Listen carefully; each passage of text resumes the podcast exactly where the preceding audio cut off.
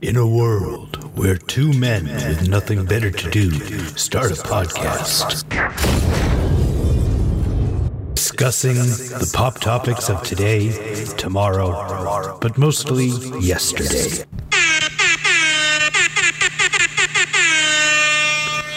Pop 5 podcast is brought to you by Fear the Gaming Dead and Groovy Dude. And this time, they mean business. Hello and welcome back to another episode of the Pop 5 podcast. I am Groovy Dude, and with me as always is Fear the Gaming Dead.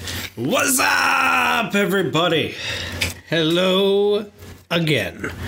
We are together for the first time recording this in one location. We decided today that it was just too damn hot at my apartment. just too damn hot. But we could not stay there any longer than we had to. But we had to record this. So packed up the microphone, brought it to his place, which has AC all over the place. Two of them. Yes. 95 degree weather, man. and we are recording here finally on this uh, this episode that uh, I don't know about you, but similar to last week, this was a tough one for me anyway. I know it's much tougher for you than last week. Yeah, well, uh, I mean, your last week took you about three weeks to put together. I won't lie. I I was still struggling up until probably I left for your house Yeah. on what exactly I was going to put on here. I mean, I, I'm I'm still kind of like, do I really want that on there? Yes, yes. I'm, I'm I've got my list. I'm sticking with it. See, this is we do. This is why we do top five, not top ten. Top ten's way too easy. Yep. yep, exactly. Uh, so, yeah, let's go ahead and uh, jump right into uh, sports of the week. Uh, sports. Uh, so, the Red Sox are red hot right now, uh, similar to the temperature outside. They are on pace currently, with uh, tomorrow being the halfway mark, on pace to win 98 games this season. And nobody saw that coming from this team this year. They have won seven in a row, uh, and or no, I'm sorry, they've won uh, four in a row, but it's six in a row against the Yankees. Ooh. That's what it is. So four in a row in total because they just swept them again. Yep. And that's the second sweep this year, and they've only faced them two times.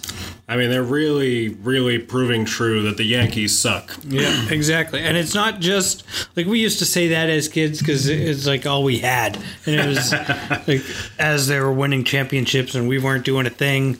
That's really like our, the only thing we could say. But now it's actually true because they just keep making bad decisions too. Like we have Garrett Whitlock because of them. We Yep. have uh, there, there's a few of the guys. The, who's the other one that we have because of them? I, I can't think of his name, but anyway, he came up big this weekend, and uh, the big the big name that the Yankees spent all their money on in the offseason, Gerrit Cole. Red Sox just knocked him around his worst start of the season. See, the, pro- the problem has always been with the Yankees is that they think money wins championships, whereas it's part of the equation, but you also Yeah. need chemistry on team. Yeah, Guys all hate each other in the locker room. They're just out for themselves. Yeah, it, it's really it, it, the team just doesn't look like they are playing together.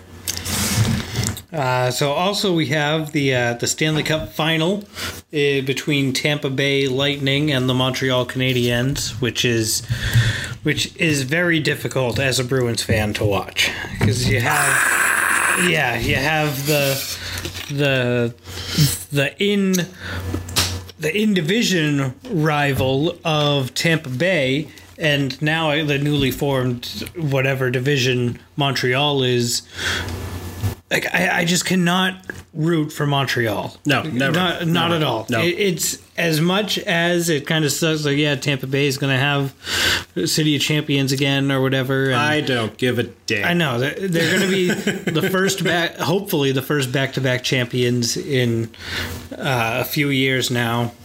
But yeah, I, it can't be Montreal. No. it just cannot be Montreal. Uh, But I mean, last night, game one, Montreal, uh, Tampa Bay did win five to one. So Mm, That's not a good bad. start.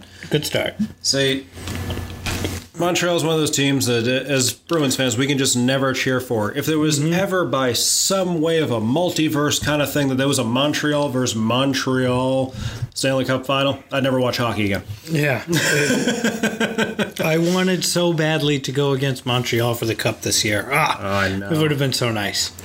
But, oh well. Uh, over to the NBA. Those are both in the uh, Western and Eastern Conference Finals. The uh, Atlanta Hawks and, uh, oh, shoot. Atla- Milwaukee Bucks. Uh, but, yeah. I can't assist you on this one. no, Minnesota Timber. For some reason, Timberwolves room. I have a No, that's Minnesota. Milwaukee Bucks. They are. Uh, uh, it's two to one series right now. Milwaukee up two to one. Atlanta is going to try to even that up tonight. And uh, then we have in the uh, Western Conference is Phoenix and uh, the LA Clippers. Phoenix has a, had a three one lead going into Game Five last night, and LA was able to uh, to hold off elimination.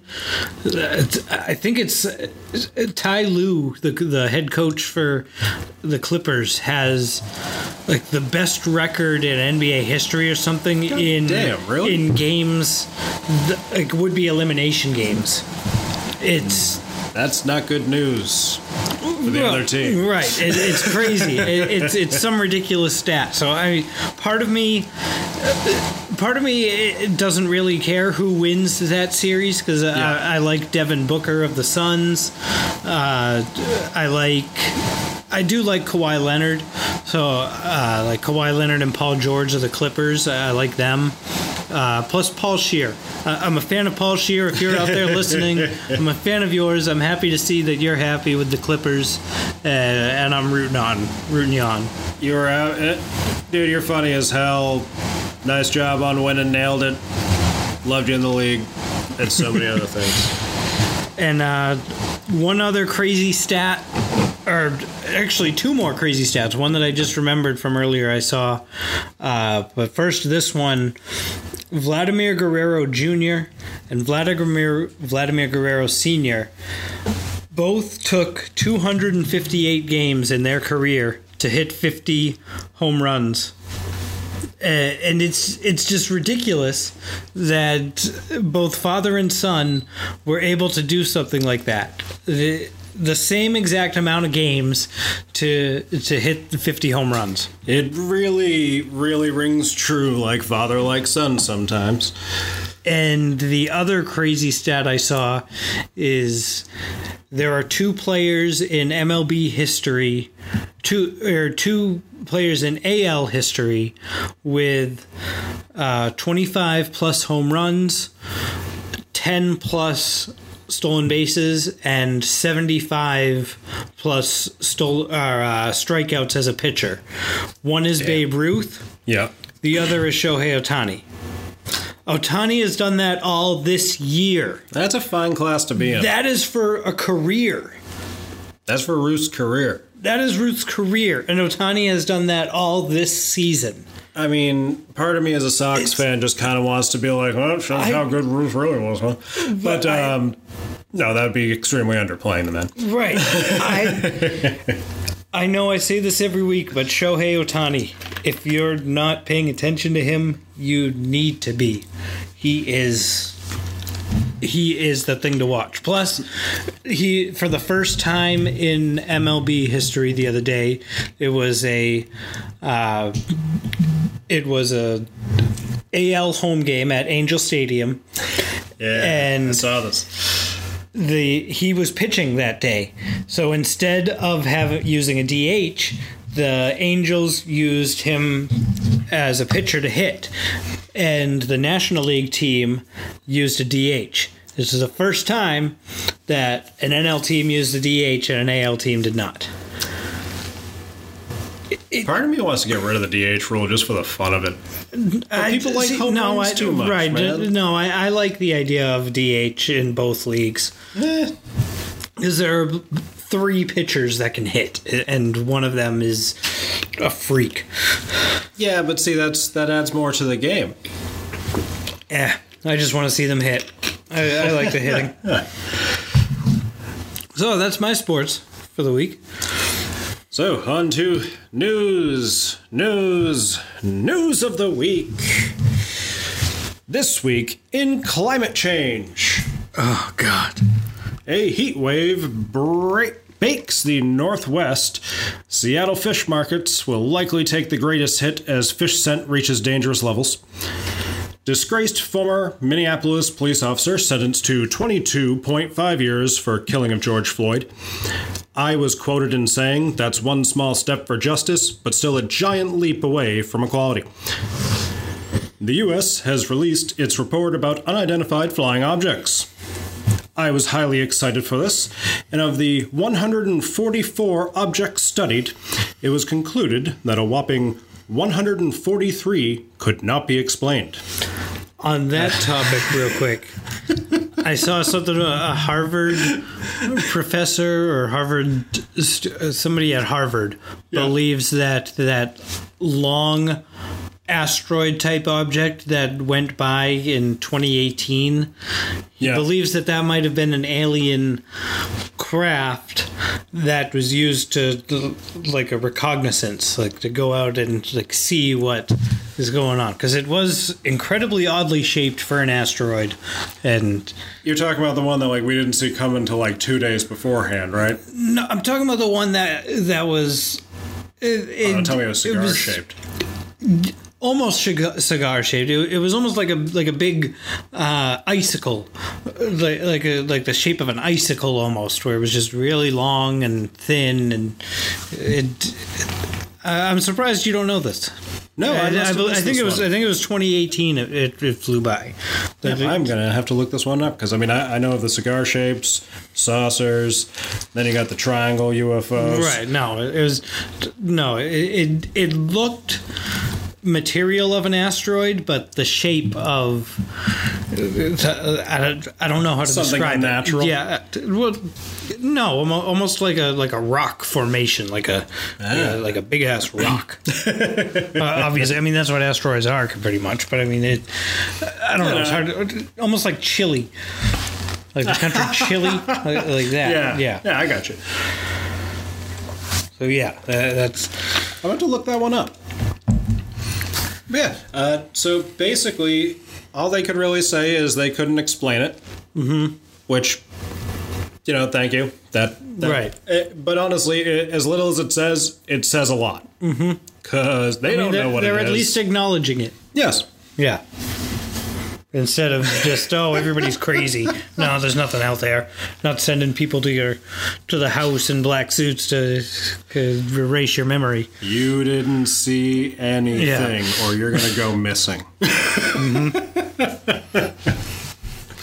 Uh, in in very sad news, the uh, the collapse of the Yeah. the the comp the housing complex, the condo in Seaside, I think, Florida, Surfside, Florida, something like that. Uh, You're more up to date on the story than I am. Yeah, la- last I saw, it was I think eleven dead and still over hundred missing. God damn. But I I saw something that people can survive in rubble like that for like up to like two weeks or something. Yeah, I mean, it, as long as you're not pinned, bleeding, you're basically just dealing with either lack of starva- water, right, yeah. starvation, and unless you unless you obviously have other issues such as fire or stuff like that. So it it, it gives some hope. but also being in Florida, that's kind of rough too. Given the heat. Oh and- my god! I mean, the only benefit there then is that hopefully most, I mean, most of them hopefully in the shade or at least mostly covered and Yeah, not near anything metal. right. Hopefully they can dig fast, but Yeah. it does show hope. Yeah, I'm thinking of them. Did you have more for news? I got nothing else for news. No? All right. So I think we are. Oh, uh, Oh, go ahead. Your yes, you have your. Uh, I got a couple topics. yep. Uh, this week in the GOP, uh, they continue their long running assault on servicemen and veterans, as many members of the GOP with no military background have begun to question our military leaders.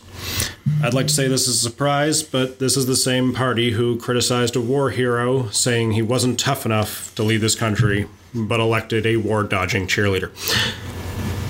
On this day in history, pop culture wise, 1613, Shakespeare's Globe Theatre burns down. Also noted, the Civil Rights Act was passed today. Yep. And my D&D tip of the week, Yes. unless you have anything else No, that. no. Go ahead. All right. Um, I don't know how you feel about this one. I know a lot of people do not get annoyed by these people, but it, it has to do with uh, rule lawyers. Yeah. They can be annoying. Mm-hmm. We all know that. But they're also it, as annoying as they can be, is as vital as they are as well. Because I'm going to tell you right now, no one's got the time to read through all those books. So the DM, especially if they're preparing a campaign, you always they're basically your right hand man. You need them there to basically cover the stuff that you can't do while you're making the campaign. Right. And although they can get, you know, up about it, To an extent. Yes. They're- all right. Yeah. Yeah, no, it, they are vital. I will definitely say that. Um, but uh, I mean, as it is, uh, they are the rule lawyer. The DM is the judge. Yep. Final say goes to them. But I gotta say, I have some appreciation for them. What What does bug me is if the DM makes a decision, Uh-huh. says okay, go with it, but then somebody is still chiming in. Well, what about the- the-" like? No, this isn't uh, like. Hey, the DM has spoken. Right. It is decided. It is decided. God. I don't know. Yeah, no, I, I understand where you're coming from there. They- That's you just need to understand the rule of law there. Lawyer, judge, one's more powerful. Right. All right.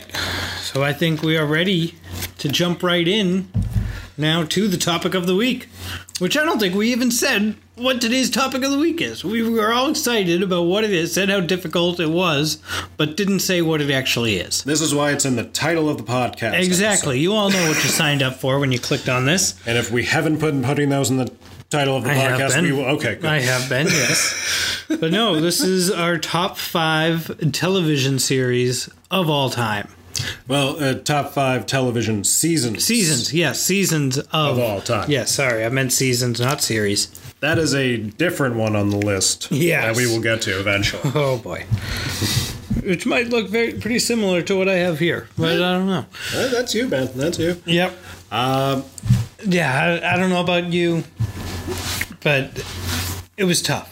It was tough. I have a long list of honorable mentions that that could be on here, and like I said before, I'm looking at my list and I'm thinking, do I really want that one on there? Yes, yes, I do. Yes, I do. This is my top five.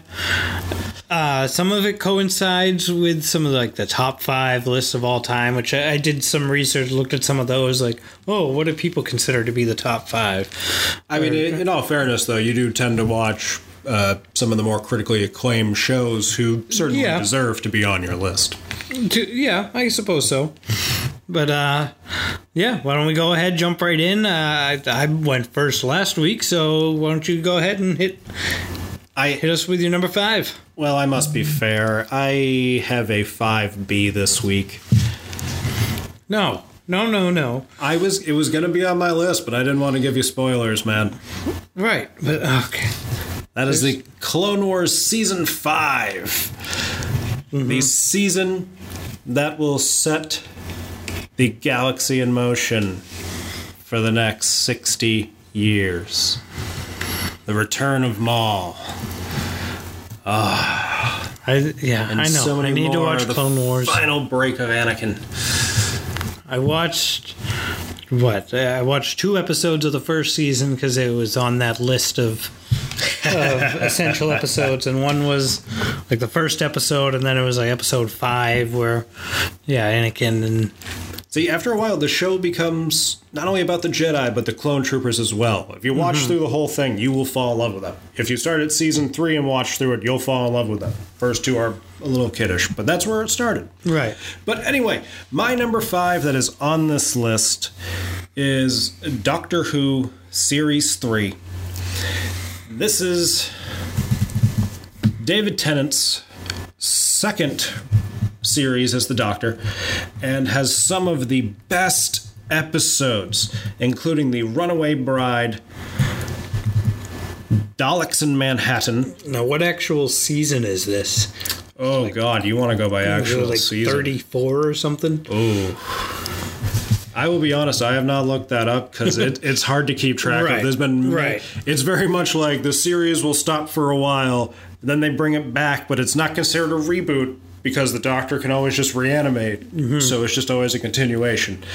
But yeah, it's it's been around since I think this 40s, 50s, or 60s, somewhere in there. Yeah, that's what I thought.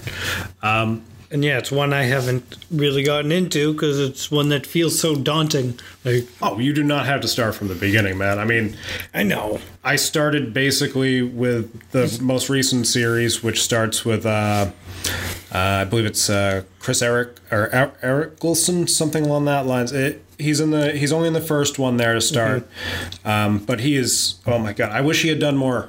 Uh, he would have been great. They usually do about three seasons, but anyway, David Tennant, the tenth Doctor, best Doctor I've seen so far, has to face off against the Daleks twice, which oh my god fucking love the Daleks, man. All they want to do is just domination and destroy everything.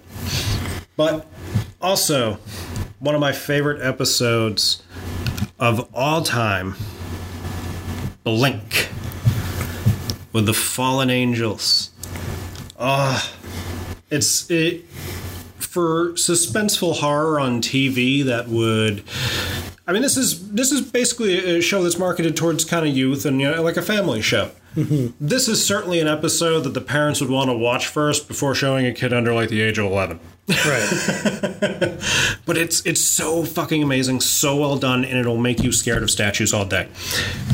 And then, of course, it ends with Last of the Time Lords, where David Tennant, the Tenth Doctor, has to face off against the Master, the only other remaining Time Lord. Ah, such a great season. But that's that's my number five.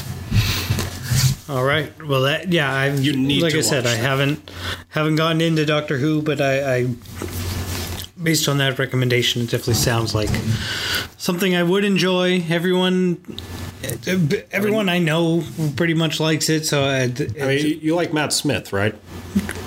yeah, Yeah, at least get through the first four seasons or so, because the uh, the Ninth Doctor amazing, obviously David Tennant amazing, and then you can try Matt Smith. He's good, but I mean, after you watch Tennant, it's just I Right. won't lie, I- it's been a little bit slower to get through. But then again, when a new Doctor is introduced, it always starts off a little slower as they find their footing. Oh yeah. All right. So my uh, my number five is the fourth season of The Office. this one, this season is really when I feel they hit their stride. It was it was when Ryan gets gets promoted.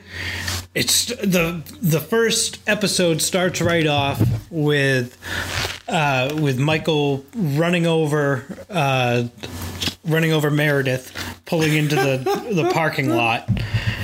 Is it on purpose? No, no, it's not on purpose. He's talking to the camera. Was he upset about it? Oh y- yeah, yeah. He- no, he didn't mean to do it. He he's pulling into to the parking lot. He says to the camera, "Oh, I feel blessed," and turns and he runs into Meredith, and she goes up on the windshield, winds up at the hospital. He goes in to to tell them later, like, "Oh, there's been an accident, and Meredith has been hit by a car," and they're like, "Oh my god!" I was like, "Is she okay?" He's like, "Well, fortunately, I was there when it happened, so I was able to to get it, uh, get her help immediately." I quickly stopped and got Yeah. out to help her. Uh, this is also See, that's that's not telling a lie without telling the whole truth. That's how you get away with deception in D and D. right, exactly. Now, this was also the season that the writer strike happened. So, about midway through, there was a break, and this produced probably the best episode of the ep- the the show in its entire run. And this was episode 9 of season 4, The Dinner Party. Oh my god, I've seen this one. It. I am not a giant fan of awkward humor. That. Oh my god, that episode. yes that whole episode is incredible because michael and has been trying to get jim and pam over to the house for so long. So he concoct he concocts this plan that they all need to work late on Friday night. Uh, everyone needs to stay there. Corporate has said everyone needs to stay. And he makes this big show. He's like, you know what? You guys don't want to work. I'm going to go in there and I'm going to call corporate and I'm going to tell them that we're not working. So he goes into his office, gets on the phone. You know what? We're not working. I'm sending my guys home. And so, of course, sends them home. Goes right up to Jim. So, uh, want to come over tonight? I know you don't have plans. Traps him right there, and and of course, uh, Andy and uh, Angela are also invited, and Dwight wants to come, but they only have they only have six six wine glasses, and uh, it's couples only. Oh god. Oh, So- God. it's so bad. I'm Yeah. remembering it all. Just everything in that episode, I could I could go through the whole thing, but If you like cringeworthy humor or you just like awkward moments, I haven't seen a lot of this show, but I have been shown that one. And wow. Oh. And it also had the uh, the final episode of the season is when Toby is uh, is leaving for uh, oh where the where Costa Rica, uh, and he they have a, a going away party for him at, at the at the end of a shift. And and Michael sings a parody of Goodbye Stranger called Goodbye Toby and every time I hear Goodbye Stranger I think of Goodbye Toby. I can't help it. Goodbye Toby. Goodbye Toby. Uh, yeah. At least they were nice enough to invite him. Most of the time, they do a party like that. Oh no, They do it it- because he's gone. Well, exactly. It, it was just a big send off to him. But anyway, that's my number five. I could talk about that for a while. Same with my number four. This this one is known mostly for the the opening three minutes of the series because it is consistently shown as one of the most brilliant three minutes of television history and really just spot on nails America. This, of course, is Newsroom, starring Jeff Daniels, Emily Mortimer. Uh, uh, oh, what the hell is Charlie Skinner's name? What the hell is that actor's name? Uh, oh, I can't think of his name right now, but it's Sam Waterston. That's it, Sam Waterston. Yeah, say if you could picture his face, just say Law and Order Yeah, District Attorney. That, Oh, there you go. Oh my God, friends. Wait, so she doesn't know hello, but she knows Sam Waterston. Joey's mom doesn't speak English, but she knows Sam Waterston. Oh, no, oh, no, that's not a. You need to watch that. Uh, so, Newsroom is one of the most perfect season. This is season one, of course. One of the most perfect seasons of television history. The, seasons two and three didn't quite keep up with uh, with how good this was, but it's hard to to to match this masterpiece. No, it, it was brilliantly done. It, it's a great. It's a great model for honestly what news should be today. Right, because it's you have Will McAvoy played by Jeff Daniels, and he is a not that it should matter in the news news world, but he is a Republican, and he goes to work not not like in favor of Democrats, but just actually exposing what the Republicans are actually doing, like and how things are going. And he's using his his news hour to do that. See, that's the first way you get painted as a liberal. Right. Well, of course, he's actually he's actually giving facts. And one of the things that I love about this is his executive producer, uh, who is uh, played by Emily Mortimer. Oh yeah, no, she's great in that show. She, yeah, she's perfect. And the one of the things she says is, "Are there two sides to every story?" The answer is no. No. Exactly. Sometimes there is only one side to the story, and that's all that needs to be shown. Because you don't need a balance. No, no, there, You need there's a facts. story. Yes, and that's what the show did such a good job of and i feel like the second season and third got a little too much into the the background noise of it got into the yeah, I kind of fell out during the second season. Uh, but i can't recommend that first season enough uh, of course written by aaron sorkin and if you're familiar with anything else he's done, uh, I mean, you've got West Wing, A Few Good Men, Oh my just God. to just to name a few, and If you're a fan of Family Guy, you would know him as the guy who does hallway hallway scenes while talking. Yep, walk and talks. You make he those started so the walk and exciting, talks. though. Started the walk and talks back in West Wing. So yeah, that's my number uh, number four. What do you got? My number four goes back to the 70s. Uh, I used to watch this show all the time, my grandfather. That's MASH. Season three. I mean, there's so many good seasons of this show, but this one, it just has so many of the best episodes. It's, I mean, I love the cast afterwards, but it's still got Alan Alda, Wayne Rogers, McLean Stevenson to head it off.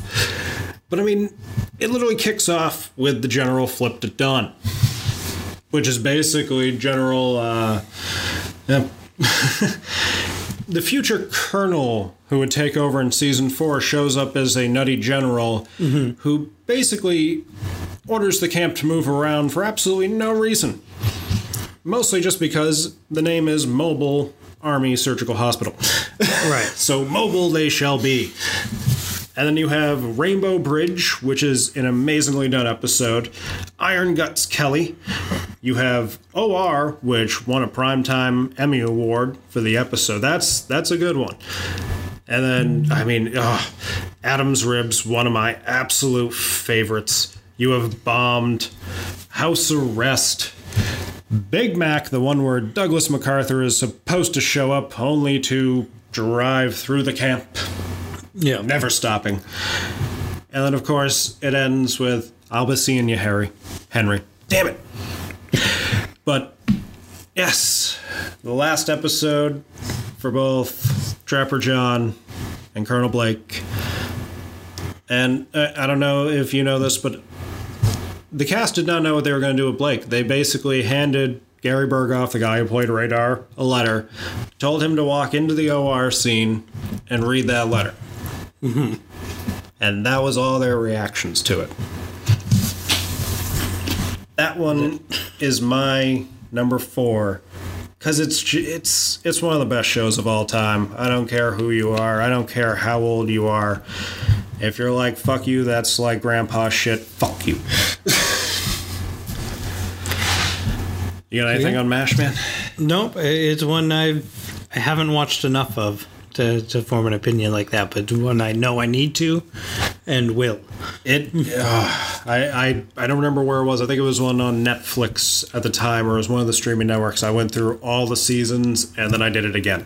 Mm-hmm. But I'm pretty sure I had gone through most of them with my grandfather over like the four years I was living with him. Right. So now on to my number three, which is Friends season five. Ah, yeah, you say Biff. Yeah. I haven't watched a single thing you've you've said yet. Yeah, what? I, oh my god. We're gonna have a talk Anyway. after this. Yeah. Probably both ways. But this is the one ah god, I'm gonna blow stuff for you. Well this is I the don't one care. okay. That it's the one right after Ross says Rachel, where Ross says Oh, the yeah. wrong name up at the altar. You, yeah. Your your your I've girlfriend's seen, I've it, seen it. framing I, yeah. I'm familiar with it. I, I just Okay. am not. And then you have the shocker that uh, uh, Monica and Chandler are sleeping together, mm-hmm. which eventually leads to Monica and Chandler. Monica and Chandler. Monica and Chandler. You are completely right, sir, as that one is the episode one where they all find out. Get off my sister. Yeah, I, I remember that. Episode 14 of that season, man. Ah. I mean, this one's just a classic, dude. You also have the one with all the Thanksgivings where they all go over their worst Thanksgivings, including the one with Chandler where he finds out that, oh, mom and dad are sitting here and I'm sitting with them. Pool boy comes over, or the waiter, whatever he is. Me and your father are getting divorced. Why? Looks over at the pool boy, winks, looks over at the dad. Oh! Then you have the one with Ross's sandwich, where he gets suspended from work because his boss eats his sandwich in the fridge. I remember that one. I can totally agree with that, as long as you write your name on the back. I don't know. Never had it happen. But, I mean, this is just one of the best seasons. It ends with them in Vegas, Joey's big break, which is not really his big break. I the must, I must say classic. that what you what you did mention, I did recognize those episodes, so that probably would be the episode I would pick if I were, or the season I would pick from that show. It's either that one or four, man. Both are absolutely amazing. Not to mention the entire fucking back and forth between Ross and Emily the entire time. Is he's Yeah. like, wait a minute. Rachel's like, but wait, does does Ross saying my name mean something? And Ross is like, crap, how do I make this work with Emily? And Emily is basically like, fuck you. it it uh it's such a great back and forth. Definitely one of the best seasons. Now, my uh, my third pick is the third season of Game of Thrones. Now, I know this might be controversial because of how everything ended with the show. It ain't season seven, man. If you'd pick season seven, I'd No, end the season podcast eight. Right Season now. eight. That's it. Season eight. Yeah. Season seven wasn't bad. No, I didn't hate season eight, but no, it's not on my. but, anyway, As a fan of the books, though, you had an idea of where it was exactly, going. exactly. Anyway, uh, season three. So many things happened this season. I mean, we knew in season one, at the end of season one. Okay, warning right now. There's going to be spoilers, but I mean, the show came out how long ago? I gave a few spoilers for MASH, man. I mean, yeah, came- I mean, I mean, well, enough. Mash is forty years ago, so Yeah, but I mean, Game of Thrones was. If you haven't watched Game of Thrones at this point, that's on you. Plus, uh, this was like 2013 or something that this season came out. So, and, and 2011 for what I'm going to reference. But no, season one, when they when they killed Ned, that that showed that pretty much that no one was safe. Anything could happen. But to the extent that they took it in season three, it transcends everything. People who don't watch Game of Thrones, people who don't pay attention to fantasy anything, know about the Red Wedding. Yes, I mean, Everybody knows what that song means when they play Rains of Castamere, and just you say the words "Red Wedding," and people know what you're talking about. It doesn't matter what genre they fall into, what group they fall into. see, it, you had read the book. I hadn't read the No, book. I did was not- I had not read it until this and point. you refused to tell me what was happening, you son of a bitch. Well, no, I I hadn't read this point yet. oh, you hadn't? No, Oh, so your heart was ripped out as well. Oh, yeah. Oh, okay. No, no, no, Sorry, I didn't- I I, didn't- thought you were pretty much like, no, this has got to happen to you, and it's like, why no, no, no. I knew after this I was not going to be surprised anymore, Yeah. and that's when I read through everything. So you're so hopeful up to that point, and then it's just. Right, you think, all right, this is all right. The Starks are are are coming up. You, but uh, Should've known Arya there was, like, Arya five was so more close to be home, and uh, oh my god. But also in, in this season, you have Daenerys finally getting the Unsullied. yeah, she really starts to become the badass that she is. you have Jamie Lannister losing his hand in this. Yeah, And this that- was a good one because I mean, you have Daenerys really starting to take who she is. Right. He be, Jamie begins to get humbled, which Which he I mean, doesn't needed. last. I mean, doesn't last Yeah. amazingly long, but I mean, it it does change his character. It, do, it does because I mean, after he loses his hand, you finally have him stepping up to to defend Brienne of Tarth, Yeah, uh, and going back and saving her because it was uh, the what made Bear Bear in the Maiden Fair, uh, where she's forced to fight a bear, and Uh-huh. he like jumps in to help save her. And but you also have in this season Jon Snow and Ygritte. Uh, Ah, they're the man love who knew nothing. yeah, exactly. That this that was this season. You know nothing, Jon Snow. That's where this came from, and Ah, sorry, I would have followed that girl anywhere. Okay, you want me to just turn against my people? no problem. Let's do it. just season three of Game of Thrones took it to a whole other level, and then season season four was, was was close to being on my list with Oberyn Martell because he was just such a great character. But no, that that whole thing I knew was coming, and Yeah, So, yeah. that was a hard. That was hard to watch on TV, let alone understanding it through the story. Right. Oh yeah. It was one of those like I knew it was coming, and I was just hoping to like maybe they're going to change it. Like no, it's going to be different this time. I, I, I but no, Maybe No. I'll be to this. No, no, this is like no. George listen R. R. to Martin. listen to Tyrion. Listen to Tyrion. Put a helmet on. Put a helmet on. dude. George R. R. Martin and Robert Kirkman. Yeah. No, ain't happening. Mm-hmm. Ain't happening. They're dead. So yeah, Dead, Jim. that's my three. On to my number two. My number two. This was very nearly my number one. I I, I, I flipped these back and forth a couple times. Uh, but my number two is season four of Dexter. Ah, I consider this to be. I've heard a rumor. I, I saw this too. I'm very Okay. excited. Yeah, All the season four of Dexter featured the Trinity Killer uh, with John Lithgow. That man is brilliant. I never knew he could play a character like this. I mean, obviously, what he did in Footloose was one level, but see, I hadn't seen Footloose to that point. My knowledge of him was from 30 Third, Rock, from, the, sun. Yeah, yep. Oh yeah. See, the Third Rock from the Sun. That Yep. that was what I mostly knew him from. So that was that was at the top of my list for like knowing him, and then was Footloose. So I knew he had like something like that in him, but not not to this extent. Yeah, no, it, it. I mean, it really shows his range. Right. It, he he plays obviously uh, what Arthur. Uh, Arthur, not Morgan. That's a Dexter Morgan. It's Arthur something, uh, and he, of course, is the Trinity Killer, and he shows up that season, and Dexter decides he has a few chances to kill him. Like he has a he he knows exactly what he is, knows how bad he is, but Arthur he Mitchell. Mitchell, that's it.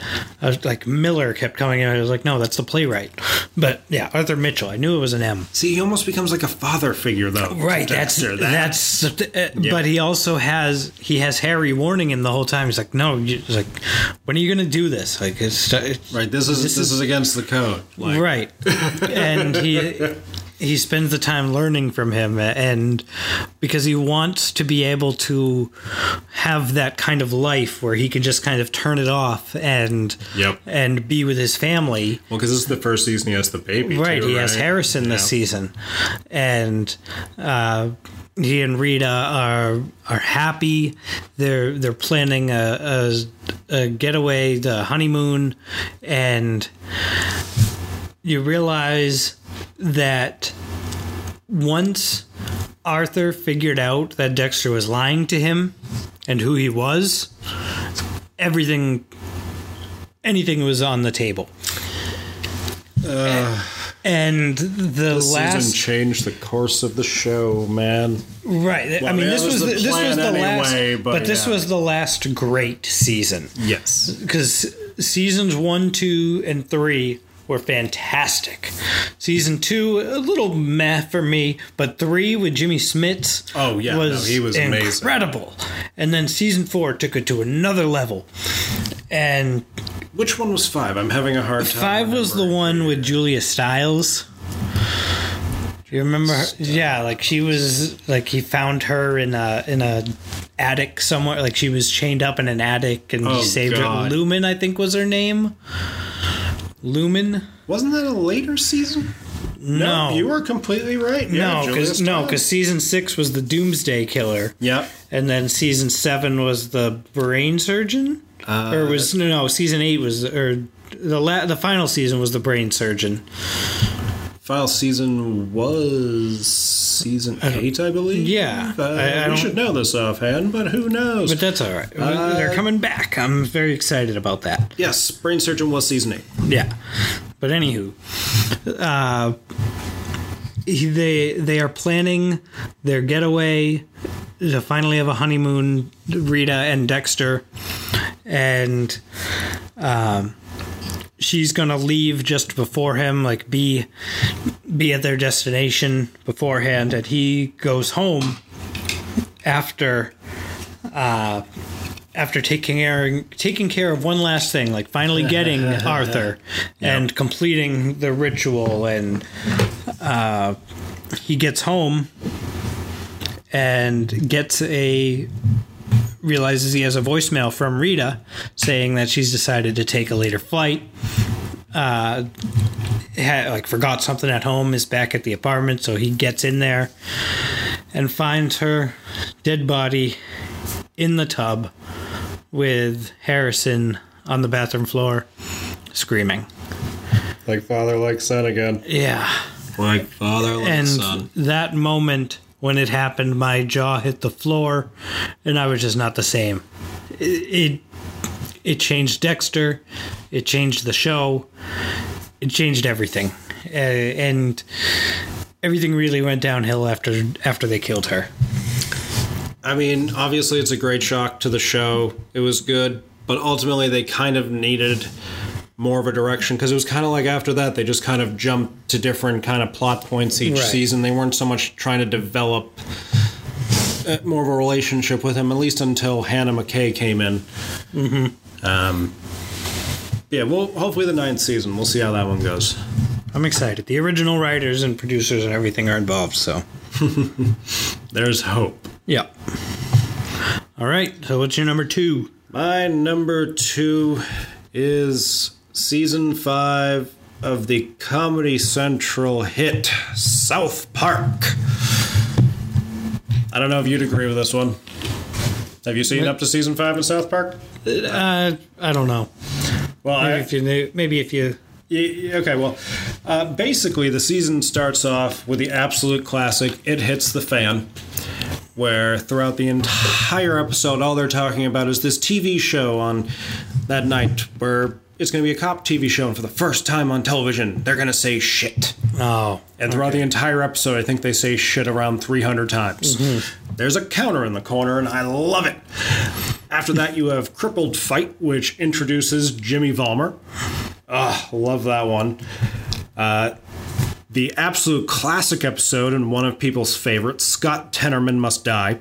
uh huh Oh, God. That, I mean, if you haven't seen South Park and you just want to watch an episode at the end that you're just you're, a cartoon that'll just make your jaw drop at the absolute end, this is the episode to watch.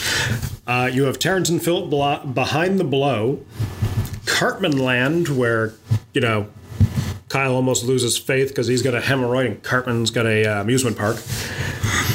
You have Towelie, yeah I One do of- remember tell Yep, one of the first introductions to him. You have the Osama bin Laden episode. You have the Entity, where Kyle's cousin comes to visit. And then three great episodes towards the end of this. How to Eat with Your Butt. I remember that one yeah That one's an absolute classic. Then you have now the Kyle's cousin one is that the one that, that has a joke in it where he's like where he's having trouble concentrating he says something like oh well, maybe you should go to Guts Jason can't. Cartman, yeah, Cartman is fighting it. He's fighting. I, I can't say it, but Yes, Kyle has given him money not to insult him, and in the middle of class, he's like, "I have a hard time concentration concentration camp," and Kyle just goes, "Cartman," he goes, "Damn it!" yeah, he was trying so hard. Oh, but yes, that is. Oh yeah, my I, god, remember, that, I always remember that joke. oh, that one's a freaking great one. Then also is "Here Comes the Neighborhood," where Token invites uh, other black families to come live there, such as the Smiths, Snoop Dogg, and so on and so forth. Which, at the end of the episode, shows the true racism of Mr. Garrison, who would futurely be elected president. Well, didn't see that coming. But it ends with two of the best episodes ever. The second one, the second to last, is probably one of the saddest ones, yet being one of the funniest ones. Kenny dies. Mm-hmm. It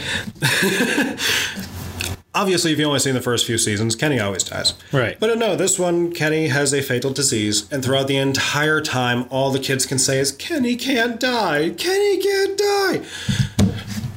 Well, this time Kenny dies, and he does not come back for a little while.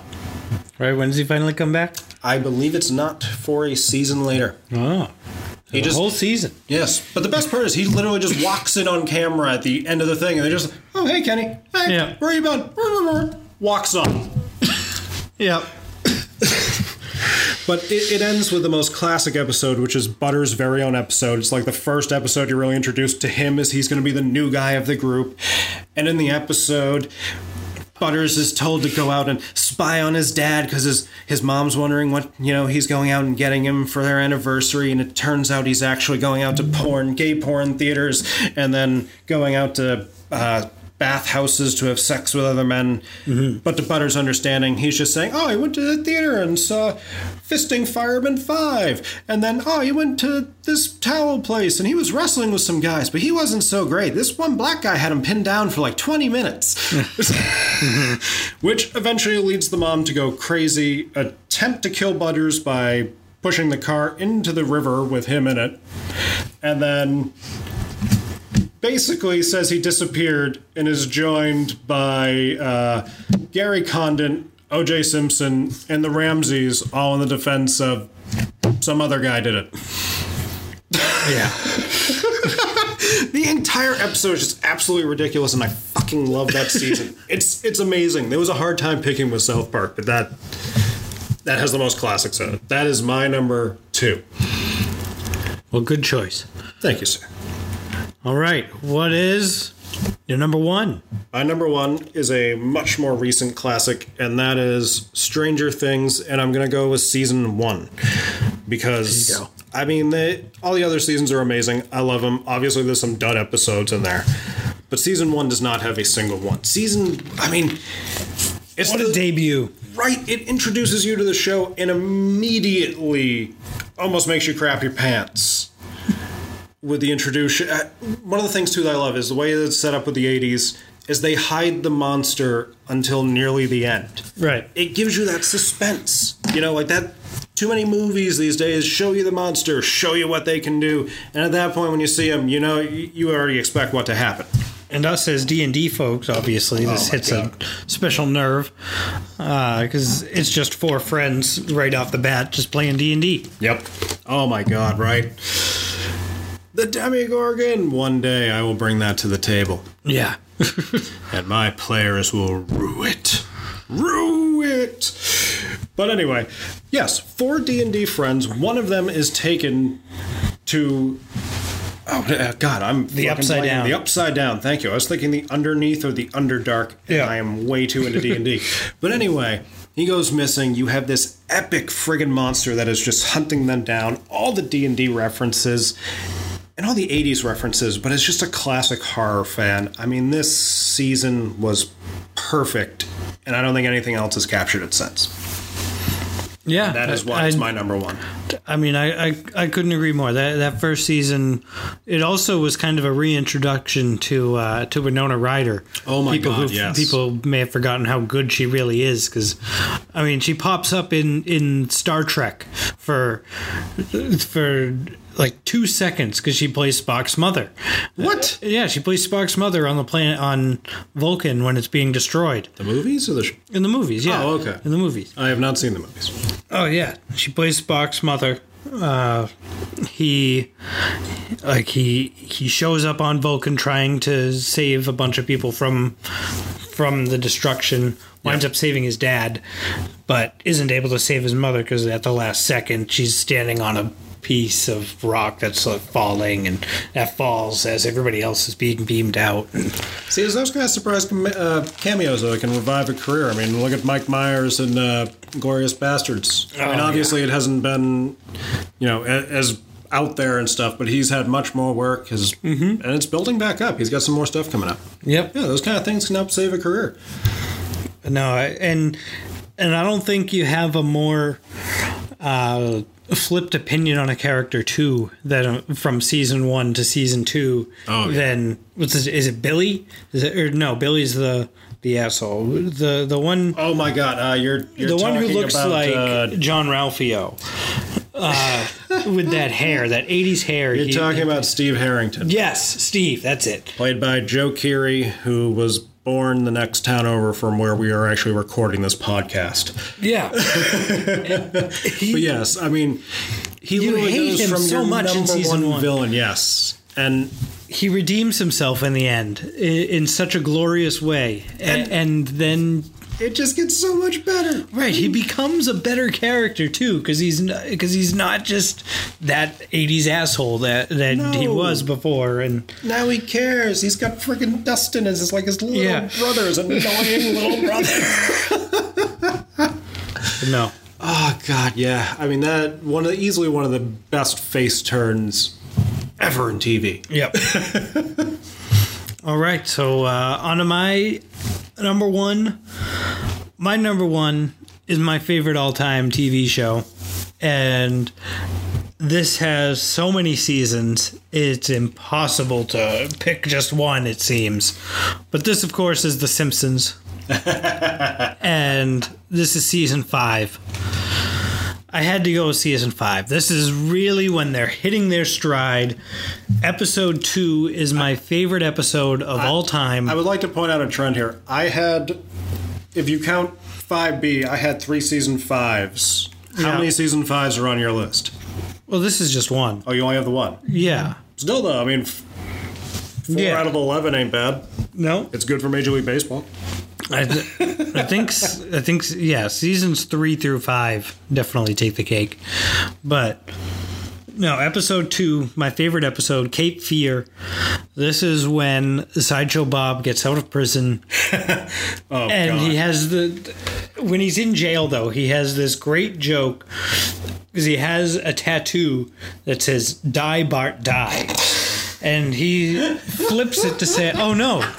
This is German for the Bart, the, and you just hear the whole court mumble, "Oh, remember, oh," and one person in the background, "Oh, no one who speaks German could be an evil man." one of the most classic Simpson lines ever. Every time that is said, I laugh so hard. So this whole time while while Sideshow Bob is in prison too, he he's mailing letters to, to Bart threatening him. He's he's using he's sending them in blood, and He's literally pricking his finger. yeah, he's, prick, he he's, pricking, he's pricking his finger, writing in blood. But he he also starts writing his shopping list in blood too. I mean, his cellmate Yeah, he tries passes warning him. He's losing a lot of blood. But then Snake is is over there, and just use a pen, sideshow Bob. Back out, and It's sad when Snake is the voice of reason. right, and this episode, of course, is known for the classic, classic joke of stepping on the rakes. I think it's 19 times. 19? uh, something like that. It- but it- the whole reason they did that was just to fill time. It's just to fill time. But it's such a brilliant gag. I I, don't know what. know, right. Just maybe the fact that every time it's like It's his reaction. Turns around, smack. Like it's to the point like every time he gets hit, he doesn't even have the chance to open his eyes back up before Dixon has to. Wham. Yes. but yeah, it's one of those you'd think it gets old. But no, No. every single time he hits, it's funny. and yeah, it's because the episode was running short, which uh, I, I- every minute of this episode is filled with a joke. It, is, Yes. It's, of course, a parody of Cape Fear, the, the movie with Robert De Niro. Or do when he's, when he's underneath the car. Ooh, Or let's drive through the remake with cactus Robert De field. Niro, I should say. Yeah. Like, oh, who wants to take the scenic route through this cactus field? I do. I do. No. Oh, two out of three. Even And then when they get to their destination, he just lays there in the middle of the street. Oh, surely there's no harm in lying in the middle of a public street. and of course proceeds to get run over, get get run over by a truck, and then there's a parade. of course there's a parade out of nowhere, just down the middle of the street, and then there's It's elephants. Sideshow Bob's and they're like, oh, not the elephants, and they're all It's stepping over his head. Right. but there's, what's funny is that the elephants are all spelling out if you read their uh, the the banners that are on their sides. It's like celebrating Hannibal's crossing of the Alps on elephants. As a big fan of Hannibal, I did not know that, and I have a lot of respect for that joke now.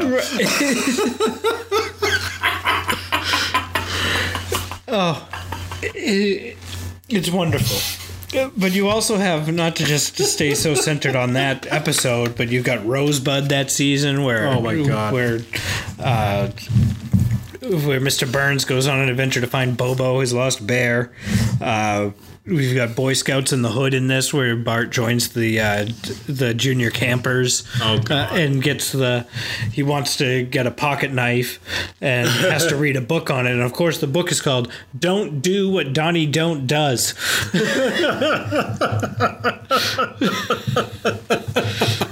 That episode. That episode also says Ernest Borgnine. Uh, uh, oh, the Last Temptation of Homer is is in this season where he go where there's a new coworker played Oh by uh, Michelle Pfeiffer. Yes. And they go away on a work thing together, and he's like, "Oh, we're gonna have sex." Oh, we don't have to. Oh, but the fortune cookie told me. well, fortune cookies aren't always right, but it's so sweet and tasty. And the crazy part is, she wasn't against it. No, but uh, no, she. He Obviously eventually made the right wishes, decision. Yeah, and, and Marge came down and Yeah, it throws you off Oh, there Margie, so you came and you found me a turkey on my vacation away from worky. Thank God, man. Th- This whole season is wonderful. You've got Bart gets famous where he Oh my where he God, I didn't goes on the exactly. I didn't do it. He gets famous just for saying those three words. I didn't do it. Come on, Or Look forward. at Lil Wayne's career, man. Yeah, Three words can get you far. four words anyway. But he, he goes on the Conan O'Brien show. Starts dancing. Uh uh Sit perfectly still. Only I may dance. Should have handed him a joint like Seth Rogen did. Yeah. There, there's there's Homer and Apu where Oh, that's a classic. Or the, yeah, uh, who who needs the Kwik-E-Mart? Now here's the tricky mart. Oh, won't you rhyme with me? I shouldn't be singing like that. I apologize. uh, Deep Space Homer. Homer Oh goes to, goes to space. uh, Joins NASA. He's, the- he's calling. and- and he's then- calling up in the beginning. He- he's calling around trying to trying to find Tang, like just trying to find where he can find the orange Tang that you put in drinks, like water, and, and make a drink of. And I figure if anyone knows how to get some Tang, it would be you. Shut up. Hello, President Clinton. Bart gets an elephant. Oh, that's a classic. Stand, one. right. Where's my elephant? Where's my elephant? Probably one of my favorite lines that Homer has is in that uh, the he gets pulled out of the tar pits by Stampy. Yeah. And goes, I'm alive, and I owe it all to this feisty feline. Lisa goes, Dad, feline means cat. Elephant, Lisa. It's an elephant.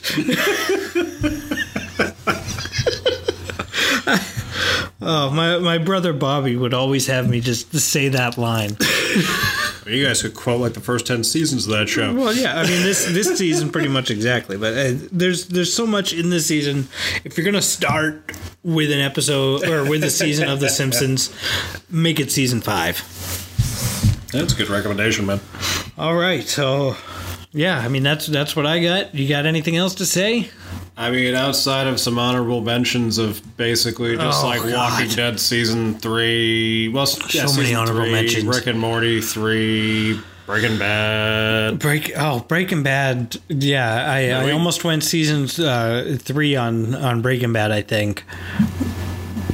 Yeah, I was thinking season two. I was thinking I was gonna go with, Yep. but other than that, I got the list of the next one. Uh, if you All got a D twenty on there, we can roll. Yeah. Let's go ahead and let me bring that up. That's a good list, man. Yeah, th- this was this was definitely a tough one. There's a lot of fun though. Roll a d20. Oh boy. No, don't. There we go. 15.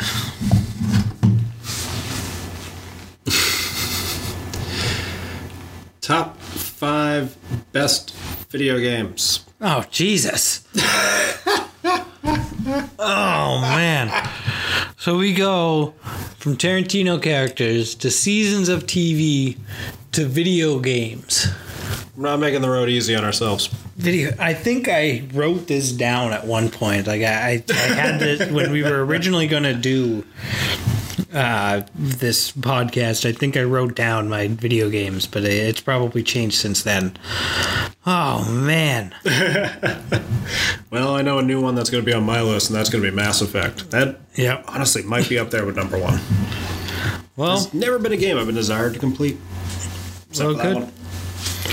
All right, so that was us. Be sure to uh, like and subscribe. Sorry there is no video this week, but we figured with the uh, situation we had, we are just recording together. It was easier to just record on this uh, on the microphone here, not really worry about any video. Yeah, worked out. Yep. So uh, we hope to see you next week, and uh, have a great week. Stay safe out there. Bye, bye, bye.